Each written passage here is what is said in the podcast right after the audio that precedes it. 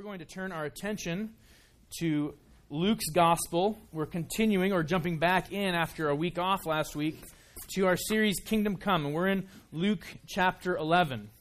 We're looking again this morning still at the Lord's Prayer, Luke's version of the Lord's Prayer. Now, we saw the last couple weeks before this that there are vertical dimensions to how Jesus starts the Lord's Prayer. Specifically, he directs us towards God as he teaches us to pray. Now, this morning, we're going to look at the horizontal requests. And we'll see that there's this, this beautiful balance. Oftentimes, I think part of what we do wrong when we pray is that we sort of assume a God oriented position. In our prayers, we tend to run to those horizontal requests and we sort of lose sight of the fact that this is a God centered world. And we're not just praying to God. We're meant to make God the center of our prayers. And that's what Jesus shows us when he, when he teaches us to pray to a heavenly Father. And that his name would be hallowed, that it be glorified and be seen as holy, and that his kingdom would come. It's making God the center of those prayers. Jesus reorients our mentality in that. Now, this morning we see that Jesus pivots from praying for God's kingdom, praying for God's glory, to actually praying for our most basic needs. It's a beautiful reminder of the balance between God's transcendence, that He is holy and large and separate from us, and His immanence, that He is a Father who has drawn near and who wants to meet every need that His people have. The holy God is our Father. The high King of heaven knows our needs and reaches out with help. Look with me now at Luke chapter 11.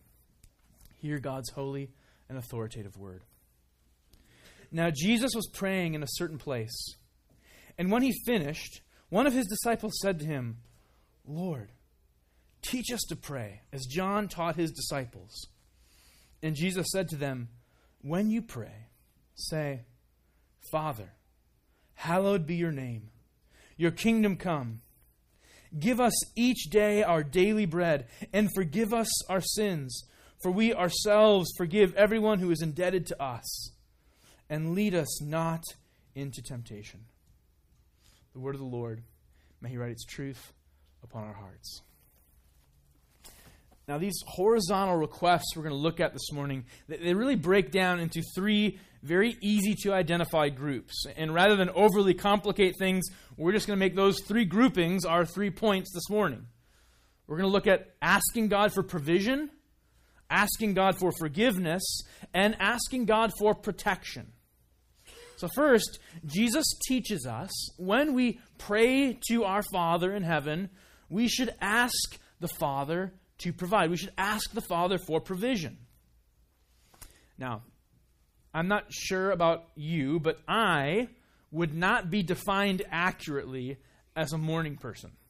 My wife can attest to this. That's just not who I am. I can burn the midnight oil with the best of them. I can stay up to the wee hours reading my Kindle or reading a book. That's no problem for me. The trick is on the other side when the alarm goes off and I'm supposed to get up out of bed. That takes work. And morning people don't understand this at all. I had a friend who was the quintessential morning person. And when Tommy would talk about getting up in the morning, oh, it's the best thing in the world. Oh, I get up and the house is quiet. A lot of times I beat the alarm. Beat the alarm? Like, I don't know that's ever happened to me in my life. And he's just talking about, you know, you get up before the sun breaks the horizon and you start to brew your coffee. And I'm just thinking, I got this glazed look. I have no category for what he's talking about. It's because Tommy's a morning person and I am not. That's just the way I am. If I wasn't so cheap, I would invest in one of those really nice coffee deals that grinds it really fresh in the morning and I could set the timer and brew it. Because I'm cheap, I don't have one of those. What I'm really waiting for is somebody to invent something that'll not actually grind it and brew it, but somehow stream it just right into my mouth without scalding me while I'm lying in bed. That would really help me. I would be much more able to resist the snooze. But that's the reality. The snooze is a temptation for me as a non morning person. So, on behalf of everyone in the room, I thank you, Tyler, for assisting us on Sunday mornings. This brilliant idea of, of serving coffee to serve the non morning people. But because I'm not a morning person and because that snooze button's a temptation, when I've got an early morning meeting at 6:30 to go meet someone for coffee, it usually means I'm not sitting at the table having a bowl of Cheerios. It's me sprinting down to the kitchen to grab whatever fruit I can find on the counter as I run out the door. My mom was the daughter of a dairy farmer, which, if you know anything about dairy farming, means you are forced to be a morning person. So every day growing up, 5 a.m., you were in the barn milking the cows. And so for my mom, she transferred that, forced it upon us as kids, you know, Saturday morning, if we were sleeping in at 8, that was basically like we'd slept until noon. Go confess your sin. but that wasn't our habit in my house. You didn't run through the kitchen to grab a banana out the door to school, right? We gathered every morning went through our routine, and had breakfast together. Every morning. And at the end of breakfast, we would read God's Word. And I remember one of the things that we would do as we would read God's Word is there was little devotionals my mom would have. And one of them that she had, you're maybe familiar with it, it was called Our Daily Bread. Right? Our Daily Bread. It wasn't the most profound devotional you've ever seen, at least I don't remember it that way, but it was practical. It was a practical devotional. And the name of that devotional harkens back to this prayer request. Jesus understands our needs, and he calls us to pray for bread. And at the most basic level, praying for bread is about praying and asking that God would provide. More than that, it's about confessing we need God to provide. We need God to provide. It's actually an illusion that Jesus is making to Israel when they were in the wilderness. If you remember the story of, of Israel, if, if you're not familiar with the story, think Moses and the Ten Commandments movie that used to get shown like two times a year on ABC or whatever channel. That's the story that Jesus is alluding to when, when God led his people out of slavery and bondage in Egypt. It's not just crossing a few blocks. It's not like going from here and crossing Metcalf or, or, crossing state line into Missouri, and that was the only distance they had to cover. They had to cover miles and miles. In fact, they had to cover an entire wilderness called the Sinai Peninsula. And so this massive group of people ends up in the desert. And when they end up in the desert, they realize they have no way to get food. And so they start crying out to Moses, We're going to starve to death. Why did you lead us? It'd be better if we were back in Egypt. At least there our bellies were full. You remember what God did? Each day, as an answer to their cry, when they would get up in the morning, the ground would be covered. This white substance that they called manna. It was manna from heaven. It was enough food given by God to sustain them for one more day. See, that was the catch, right? If they took too much and tried to take enough for a couple days, what happened the next morning? It's just full of maggots and rotting. It was an object lesson for God's people. God was teaching them. He would provide. From His hand, each and every day, as He provided for Israel, they knew to trust in Him.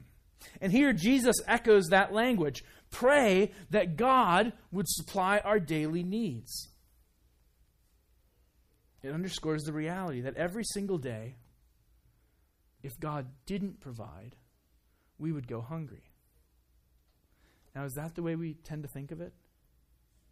I, I think there's an ancient modern tension, or at least an, an ancient Western tension going on here. This is easy to understand in Jesus' day. This is easy for, for the widows in Pakistan to understand. For us, it's harder to conceptualize. We live in the world of Costco and Sam's Club, right? It's not even just that we've got supermarkets that we can go to. We've got supermarkets like Costco where you can buy in bulk. Forget about more than just one day's worth of manna. You can buy a month's worth of manna. Actually, in a month, some of those sizes, you won't even get through them with how big stuff is at Costco. But that's why we sometimes stumble over this idea of praying to God each day to provide. And yet, we do still know what it means. Because every time there's a forecast of a blizzard, what happens? Everyone tears off to Hen House or Target or Costco, and you go and take pictures, and the milk and the bread are completely gone. I don't really know why people do that. Like, for some reason, when snow comes, you need massive amounts of dairy in your fridge. But when those storms come, it, it's like it touches on something, isn't it? Something deep down that we realize. The storms are coming. There might not be access to the limitless food that we always take for granted. And, and so we've got to store it up. That's where Jesus instructs us. He calls us. Trust in God. Pray to God. What Jesus is teaching is that we would adopt an anti Costco disposition. Now, I'm not saying Costco is wrong or that you shouldn't stop there, shouldn't shop there. Any place that serves half pound hot dogs can't be inherently evil, right? I'm not saying don't shop at Costco, but this prayer request is a subtle rebuke to our impulse to hoard, which is just a declaration, right? It's just a new way of saying, I don't trust God to provide for tomorrow. More than that, I have to accumulate without any regard for who's doing the providing. You ever walk through Hen House or Costco or Target, and, and before you get to the, the checkout line, just pause? Lord God, thank you for this cart. Thank you for this food and the funds to pay for it. I have to confess that's not usually my posture as I'm sitting there impatiently in line at Target, right? I'm I'm planning it as I approach, like scanning, you know, the game, like which line has the fewest people, but you got to know how to play the game because that might have few people, but that lady has like 17 carts. That's the thing I'm thinking of. I'm not, I'm not thinking of gratitude to the God who provides. But God calls us to seek Him daily, to ask. And I think that's why it's good to pray before meals. We pray before meals because it's an opportunity at every meal to pause and to thank the giver of the gifts. So, so, don't pray at meals when you're in a restaurant hoping some, some nice older couple will pay for your meal as like a throwback to the good old days. I've heard of that happening. No, we pray because we're grateful to God. He's provided. I love how Proverbs 30 puts it. Give me neither poverty nor riches. Feed me with the food that is needful for me, lest I be full and deny you and say, Who is the Lord? Or lest I be poor and steal and profane the name of my God. As a biblical disposition. Give me neither poverty nor riches. Lord, give me enough for my daily needs. But Lord, protect me from having so much that I completely forget you are the one who provides. So we ask God for provision. And then Jesus calls us in the same way not to forget God when we gather on the table, don't forget God when we interact with one another. He doesn't want us to forget the enormous mercy we've received in Christ. And He doesn't want us to forget that when we're in community. There's a lot of communal elements to this prayer. Have you ever noticed that? Give us each day our daily bread and forgive us our sins, for we forgive everyone who's indebted to us. There's undeniable corporate elements to this prayer. It's meant to shape how we think about ourselves as the people of God. Now, this is the spot, right, where everyone gets really tentative when they recite the Lord's Prayer. If you admit it, depending on the tradition you grew up in. Everyone gets a little tentative when they get here because no one's quite sure which version are we going to pray here. Is it going to be forgive us for our trespasses and those who trespass against us? Is it going to be forgive us for our debts and our debtors? Everyone all of a sudden kind of listens and takes their cue from the loudest voice in the room typically. You know, so how does that work depending on the tradition you're from? Is it, is it Lutherans need to be forgiven for poor financial stewardship? Right? So debts for them, but for Baptists, they need to be forgiven for their sins. How are we figuring this out? Well, both ideas are there in the text. The first reference, the Greek word, actually literally means sins, trespasses. The second word, though, calls to mind this image of being indebted to someone, to owing them. And this is actually really helpful. One of the challenges that we have in understanding just the notion of forgiveness is that none of us really truly understands the notion of sin. Because none of us is God. And none of us is without sin. And none of us is perfectly holy. And none of us is ever the primarily offended party like God is. But when Jesus teaches us to pray, he gives us a tangible way of getting our minds wrapped around the mercy we receive from God.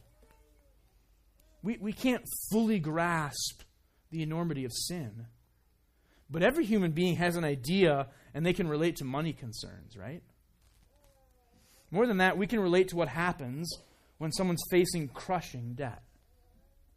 Whether that's happened to you personally or someone who's close to you has gone through it, all of us have some association with someone who has significant debt problems. It's a terrible thing. There's just this crushing weight that you feel and sense when you're in debt, right? It just seems to loom over you, just to hang on your shoulders. It hovers. Every credit card bill that comes, the future seems more hopeless. For, for the person in debt, they dread the phone ringing, fearing it, it's another creditor. You know, I've heard of people fearing repossession of their vehicles that get ultra creative in how they park and, and parking away from their home, trying to hide where their vehicle's at because they fear repossession. It's a terrible way to live. But it also gives us a clear sense of what it means to be forgiven. In Christ, God releases us from all our debts. He, he wipes the slate clean. Everything that we owe and could never possibly pay, God in Christ cancels. The image is like God the Father transfers that, million pound burden, that million pound debt from our back, and then he puts it on the broad shoulders of Jesus. But that's actually only half the picture. What we see in the gospel, in the forgiveness that God provides, in the nature of how justification works, is that we're not just forgiven for our debts. It's not just like we owe an infinite amount of money that we can never pay, and God comes along and cancels the debt. That's not what happens in Christ. In our forgiveness, when God forgives us, He doesn't just cancel the debt, He then comes alongside and puts an infinite amount in the account. So the righteousness of Christ is. God cancels all of our sins, all of our shortcomings, all of those debts, and He fills our account with all of Jesus' obedience with all of his perfections. The burden is gone. And there's freedom. And there's joy. You can breathe again. That is what Jesus calls us to pray for. But there's actually also an ethical dimension to this, isn't there? You notice how Luke puts it? Forgive us our sins, for we ourselves forgive everyone who is indebted to us. It reminds me a few chapters ago in Luke 7. Remember the story of, of Simon and the woman of the city? Simon invites Jesus over to Simon's house, and he's got the elaborate meal prepared. And this woman, probably a prostitute, walks in uninvited, and every head turns to look at her. And she makes her way to Jesus, and she grabs his feet, and she weeps, and she cries, and she cleans his feet. And Simon is horrified. This woman is in his house. Simon is horrified, and, and all the guests are horrified. But Jesus looks at the woman and tells her she's forgiven. The whole point of the story, what's happening there, is, is there's this, this tension.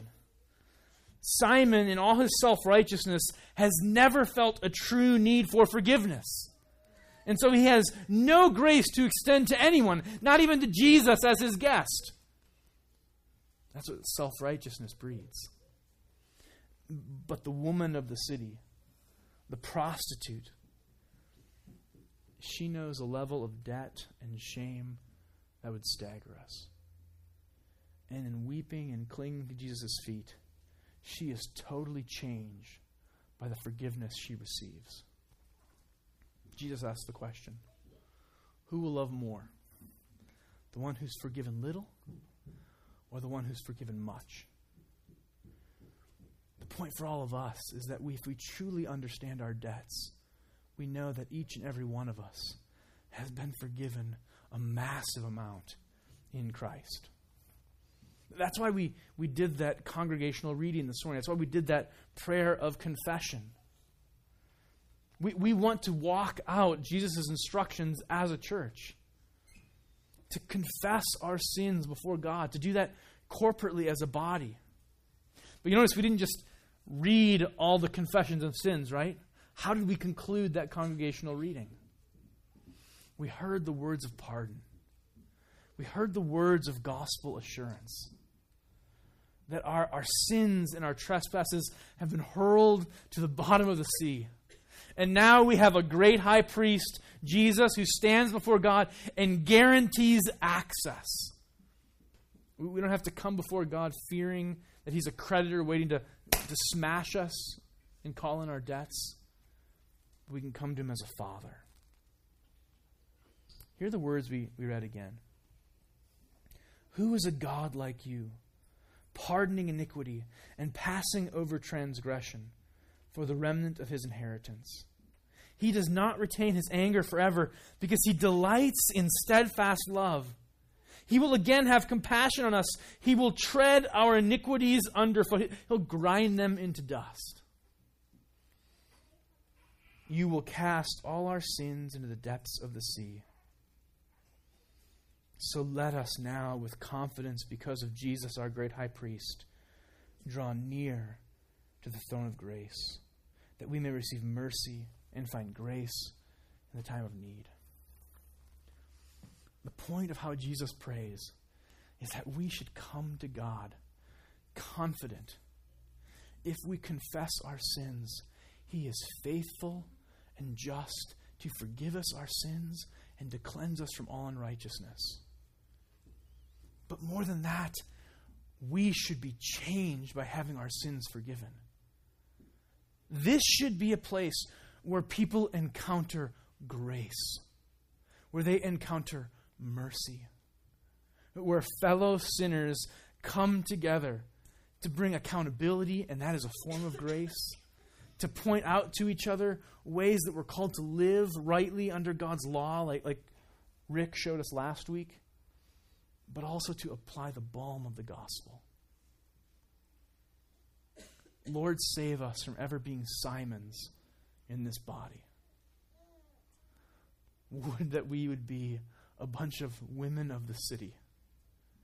That when we would gather on these days, we would cling to Jesus' feet together. We would wrap our arms around each other and cry out for mercy and rejoice with each other. Proclaim to each other as, as we sing and, and, and read Scripture. Proclaim to each other that in Christ we've been made new. Finally, Jesus teaches us to ask for protection.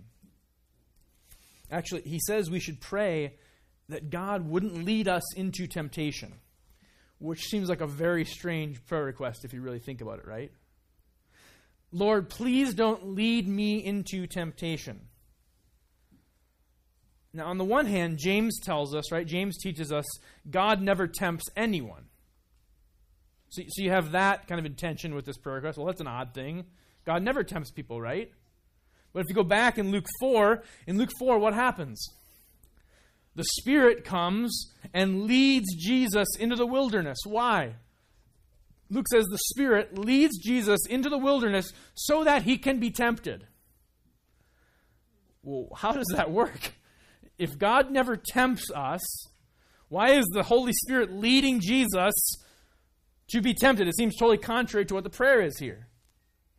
Well, part of it is There's a play on words. That, that word tempted can also mean tested. That's part of the confusion.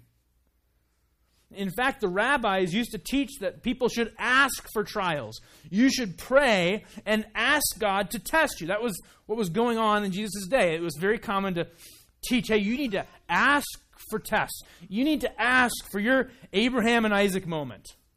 So you can prove yourself in the midst of the test, in the midst of the temptation. That's what the rabbis would teach. And they, in fact, they looked at a place like Psalm 62 where, where Jesus, where David is praying, and, and they say what he's praying for there is he's asking for a test. And the rabbis then taught what Jesus, what God provided was the test was Bathsheba. So David prayed for it, and he got the test, and he failed it. And yet the rabbis kept teaching you should pray for tests. And then you've got Peter's response. If we fast forward in the gospel a little bit, right? The final days, and they're in the garden, Jesus tells Peter that Satan, echoing the image of Job, Satan has asked God for permission to sift him. And you remember how, how Peter responds in just a, such a classic Peter fashion? Essentially, bring it on. I'm ready. I can go. I can go 12 rounds plus one with the devil. That, that's Peter's response. And again, like David, the results are less than stellar the request we see here is Jesus recognizing how dangerous our adversary is. Sin isn't something to trifle with, it's not something to toy with, it's something to flee. You don't treat sin, you know, you know the classic example of, of two people that are dating. You're not fleeing from sin. If you're trying to figure out as a dating couple how far can we go before it's too far like let's just figure out where's the line and then we'll measure and get like a half a millimeter away from the line and still be safe uh, that's not how you approach it at all lead us not into temptation empower us to flee from temptation. Genesis 4 says that sin is crouching at your door, it desires to have you. Matthew, in his version of the prayer, even adds, Deliver us from the evil one. Peter, no doubt speaking from experience, writes, Be sober minded. Don't be like me. Be sober minded. Be watchful. Your adversary, the devil, prowls around like a roaring lion, seeking someone to devour. Resist him, firm in your faith, knowing that the same kinds of suffering are being experienced by your brotherhood throughout the world. Peter has experienced firsthand the way the devil prowls around, that we need to be wary. Don't be cocky. Don't think you can play with sin and not have it affect you. He also notes temptation is, is a common fact of life. These kinds of things are being experienced by your brotherhood throughout the world. In a fallen world, tests and temptations are, are a fact of life.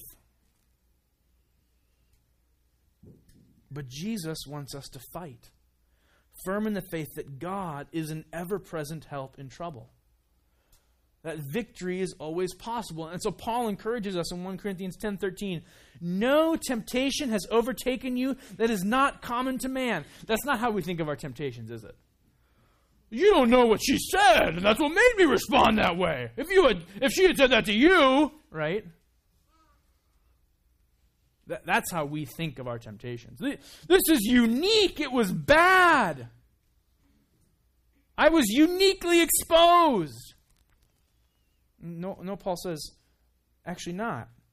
No temptation has overtaken you that is not common to man. And God is faithful.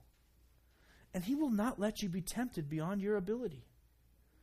But with the temptation, he will also provide the way of escape that you may be able to endure it. It's almost like running commentary on Jesus' prayer request. Lead us not into temptation be the faithful God. Don't allow us to be, attempt, be tempted beyond our ability. And Lord, with the temptations that the devil brings as we resist the evil one, provide a way of escape. And with that, help us to see in the midst of temptations that what's being promised, what's being offered, isn't really that good. Help, us to see, like Eve should have seen, that if, if you peeled back the skin of that proverbial apple, I don't know if it was really an apple, but some sort of fruit, if she could peel back the skin, she would see the worms and the maggots. It's rotten. This isn't what you think it is. I love how C.S. Lewis puts it in the Screwtape Letters. Never forget, this is kind of the elder demon writing to his apprentice. Never forget that when we are dealing with any pleasure in its healthy and normal and satisfying form, we are, in a sense, on the enemy's ground. Pleasure is God's business. I know we have won many a soul through pleasure. All the same, it is His, God's invention, not ours. He made the pleasures. All our research so far has not enabled us to produce one. All we can do is to encourage the humans to take the pleasures which our enemy has produced at times or in ways or in degrees which he has forbidden. Hence, we always try to work away from the natural condition of any pleasure to that in which it is least natural, least redolent of its maker, and least pleasurable an ever increasing craving for an ever diminishing pleasure is the formula. Lead us not into temptation. Give us eyes to see the temptations of our enemy, that these ever increasing cravings are for ever diminishing, empty, unsatisfying pleasures. That's a very helpful perspective. Resisting temptation isn't saying no to pleasure. Resisting temptation is saying yes to a deeper joy, to a deeper pleasure. And I think that actually brings it full circle. The exhortation to ask God for daily bread, that's not just physical, it's spiritual. The Gospels are, are replete, they're, they're just filled with references that connect Jesus to bread, aren't they? At the Last Supper, Jesus tells the disciples what? Take and eat this bread. What is it? It's my body. It's my body which is broken for you. Th- this is the bread that God has provided. It's me. When Jesus multiplies right? And he feeds the 5,000. They got the five loaves and the two fish. They're in this desolate place where nobody can get any food, right? Every Jewish person that's hearing that story or heard the reports or was reading it in the Gospels, you know what they're thinking? This is Jesus feeding God's people manna in the wilderness. When he feeds the 5,000, when he, when he multiplies and provides for their needs, this is Jesus playing the part of God Almighty because he is God Almighty and feeding everyone. In fact, we could actually translate daily bread as essential bread. Give us this day our essential bread. Don't just fill our bellies, Lord. Fill our souls. And there is no bread more essential than Jesus. John 6 tells us For the bread of God is he who comes down from heaven and gives life to the world. Jesus said to them, I am the bread of life. Whoever comes to me shall not hunger, and whoever believes in me shall never thirst. They will always have the best pleasure they desire. I am the living bread, John 6 51. I am the living bread, Jesus says, that came down from heaven. I am the manna. I am the daily provision, Jesus says. If anyone eats of this bread, he will live forever, and the bread I will give for the life of the world is my flesh. We can pray, forgive us for our sins, though they are many. Because Jesus, as the bread of life, was broken on our behalf. Behold, John said, the Lamb of God who takes away the sin of the world. Flee the lesser pleasures. See them for what they are. Lead us not into temptation, and lead us to the essential bread. So I invite you, Luke's gospel invites you, God's word invites you, Jesus himself, through his Spirit this morning, invites you. Come to him and eat. Come to Jesus and know the sweet grace of forgiveness. Come to Jesus and be satisfied, never to hunger and thirst again. Would you bow your heads? Father, you give good gifts. And Lord, we want to come and we want to, to bring our, our, our real earthly human requests to you, knowing that your word teaches us again and again and again, you incline your ear to hear us. And so, Father, we come to you with real requests. But I, I pray that you would provide for the needs of the people of Providence. Lord, provide for us each day. But Lord, you have given us the greatest gift in your Son, Jesus. Lord God, I pray that this morning would be a sweet reminder, a soul establishing, faith strengthening reminder that you have forgiven us all of our debts, that you have canceled all of our debts, that you have washed us white as snow, and that you have given us the only thing that will satisfy our souls your Son, Jesus. So now we ask that your Spirit would fill us. Lord, make us happy Jesus. In your name.